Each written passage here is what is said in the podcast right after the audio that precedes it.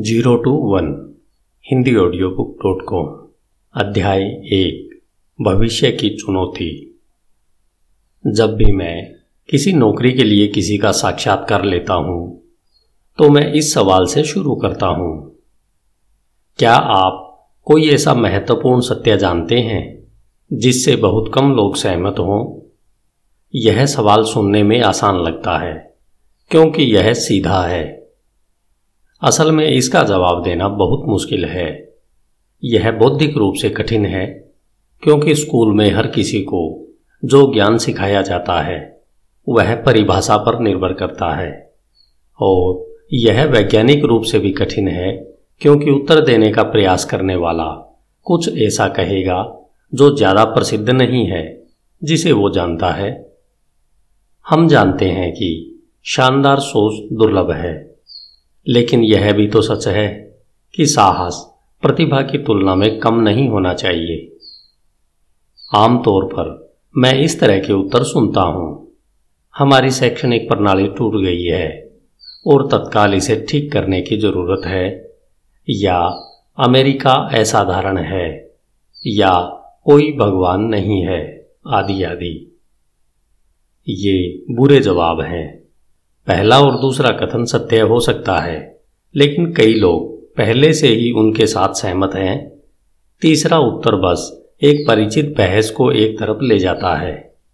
एक अच्छा जवाब निम्नलिखित जैसा हो सकता है। अधिकांश लोग इसमें विश्वास करते हैं, लेकिन सत्य इसके विपरीत है। मैं इस अध्याय के बाद में अपना उत्तर दूँगा।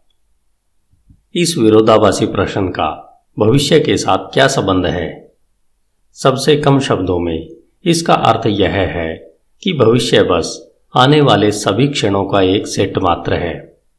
लेकिन भविष्य को विशिष्ट और महत्वपूर्ण वह बनाता है जो कि अभी तक घटित नहीं हुआ है। बल्कि यह एक ऐसा समय होगा जब दुनिया आज से अलग दिखाई देगी।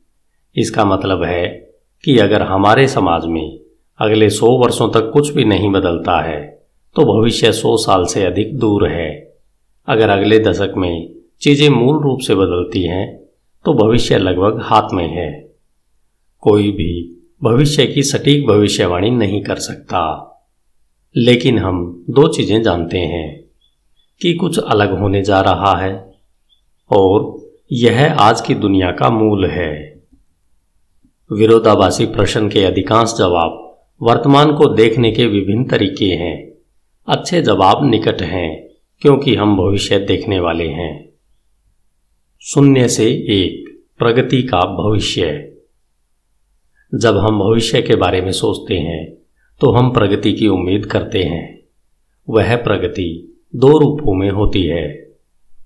क्षतिज या होरिजेंटल प्रगति या व्यापक प्रगति का अर्थ उन चीज़ों की नकल बनाना है जो एक से एन तक काम करते हैं।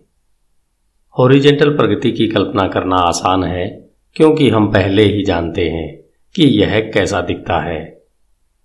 लंबवत या वर्टिकल प्रगति या गहन प्रगति का अर्थ है नई चीज़ें करना, जिसे ज़ीरो से एक तक जाना कहते हैं। लंबवत प्रगति की कल्पना करना कठिन है, क्योंकि इसे किसी और चीज़ की आवश्यकता होती है। यदि आप एक टाइपराइटर लेते हैं और वैसे ही सौ टाइपराइटर बनाते हैं तो आपने क्षतिज यानी होरिजेंटल प्रगति की है। यदि आपके पास टाइपराइटर है और आप वर्ड प्रोसेसर बनाते हैं तो आपने लंबवत यानी वर्टिकल प्रगति की है। छोटे स्तर पर क्षतिज प्रगति के लिए एक शब्द है वैश्वीकरण। इसके अंतर्गत चीज़ें एक जगह बनती है और वे हर जगह काम करती है। चीन वैश्वीकरण का बेहतरीन उदाहरण है। इसकी 20 साल की योजना आज के अमेरिका की तरह बनना है।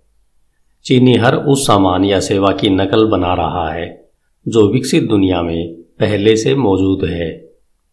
19वीं सदी के रेल मार्ग 20वीं सदी के एयर कंडीशनिंग और यहाँ तक कि पूरे शहर भी। वे चीज़ों को बनाने की प्रोसेस के कुछ स्टेप ही छोड़ते या बदलते हैं।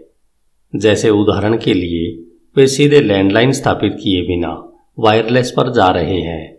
आखिर में वे सभी की नकल ही तो बना रहे हैं। टेक्नोलॉजी वर्टिकल प्रगति ज़ीरो से एक का बेहतरीन उदाहरण है। हाल के दशकों में सूचना प्रौद्योगिकी की तीव्र प्रगति ने सिलिकॉन वैली को सामान्य रूप से टेक्नोलॉजी की राजधानी बना दिया है, क्योंकि कंप्यूटर के लिए तकनीक सीमित होने का कोई कारण नहीं है।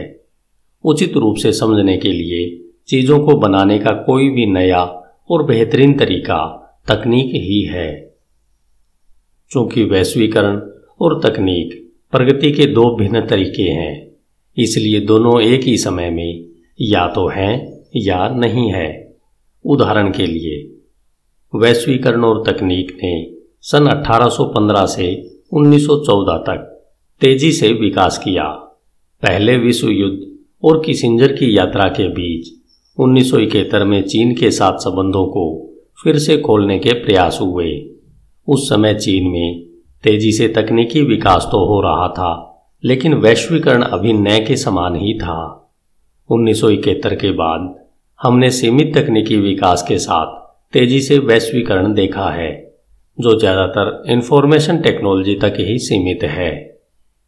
वैश्वीकरण के इस युग में हमारे लिए कल्पना करना आसान है कि आने वाले दशकों में अधिक एकरूपता और समानता आएगी। यहाँ तक कि हमारी रोज़मर्रा की भाषा भी बताती है कि हम एक प्रकार से तकनीकी इतिहास के अंत में विश्वास करते हैं। दुनिया के विभाजन से हमारा तात्पर्य है कि तथाकथित विकसित और विकासशील देशों में बंटवारा। विकसित दुनिया के देश पहले से ही प्राप्त करने योग्य चीज़ों को प्राप्त कर चुके हैं और गरीब देश इन चीज़ों को पाने के लिए दौड़ लगा रहे हैं। लेकिन मुझे नहीं लगता कि यह सच है। विरोधाभासी प्रश्न का मेरा जवाब यह है कि ज़्यादातर लोग सोचते हैं कि दुनिया का भविष्य वैश्वीकरण द्वारा परिभाषित किया जाएगा, लेकिन सच्चाई यह है। कि प्रौद्योगिकी अधिक मायने रखती है। तकनीकी परिवर्तन के बिना, यदि चीन अगले दो दशकों में अपने ऊर्जा उत्पादन को दुगना कर देता है तो यह इसके वायु प्रदूषण को भी दुगना कर देगा। यदि भारत के लाखों परिवार अमेरिकियों की दिनचर्या अपनाएगा और केवल अपने आप को पाश्चात्य जीवन शैली से परिपूर्ण करने में लगा रहा तो परिणाम उनके व पर्यावरण के लिए विनाशकारी होंगे। दुनिया भर में धन बनाने के पुराने तरीकों को अपनाने से धन नहीं, केवल विनाश ही उत्पन्न होगा। दुर्लभ संसाधनों की दुनिया में नई तकनीक के बिना वैश्वीकरण अस्थायी है। नई तकनीक कभी भी इतिहास की एक स्वचालित विशेषता नहीं रही है। हमारे पूर्वज स्थिर व न्यून समाज में रहते थे, जहाँ सफलता केवल दूसरों की चीज़ों को जब्त करना माना जाता था। उन्होंने धन कमाने के केवल कुछ ही नाम मात्र के नए विकल्प बनाए और लंबे समय तक वे उपाय एक औसत व्यक्ति को कठिन जीवन से बचाने के लिए पर्याप्त नहीं थे।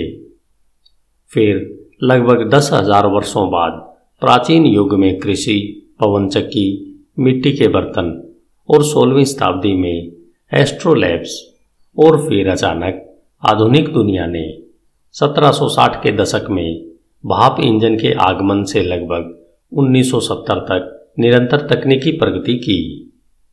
परिणाम स्वरूप हमारी किसी भी पिछली पीढ़ी की कल्पना के मुकाबले, हमें एक अमीर समाज विरासत में मिला है।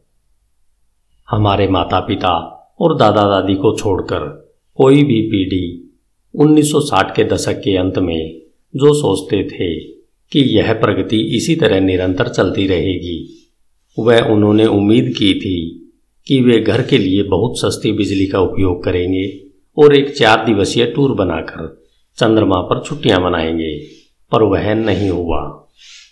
हमारे स्मार्टफ़ोन हमें इस तथ्य से भी विचलित करते हैं कि हमारे आसपास का परिवेश अजीब तरह से पुराना है। केवल कंप्यूटर और संचार के माध्यमों में नाटकीय रूप से सुधार हुए हैं। इसका मतलब यह नहीं है कि हमारे माता पिता एक बेहतरीन भविष्य की कल्पना करने में गलत थे।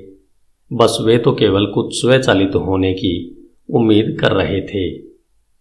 आज हमारी चुनौती नई टेक्नोलॉजी की कल्पना और निर्माण करना दोनों है, जो बीसवीं शताब्दी की तुलना में इक्कीसवीं शताब्दी को अधिक शांतिपूर्ण और समृद्ध बना सकते हैं। स्टार्टअप सोच।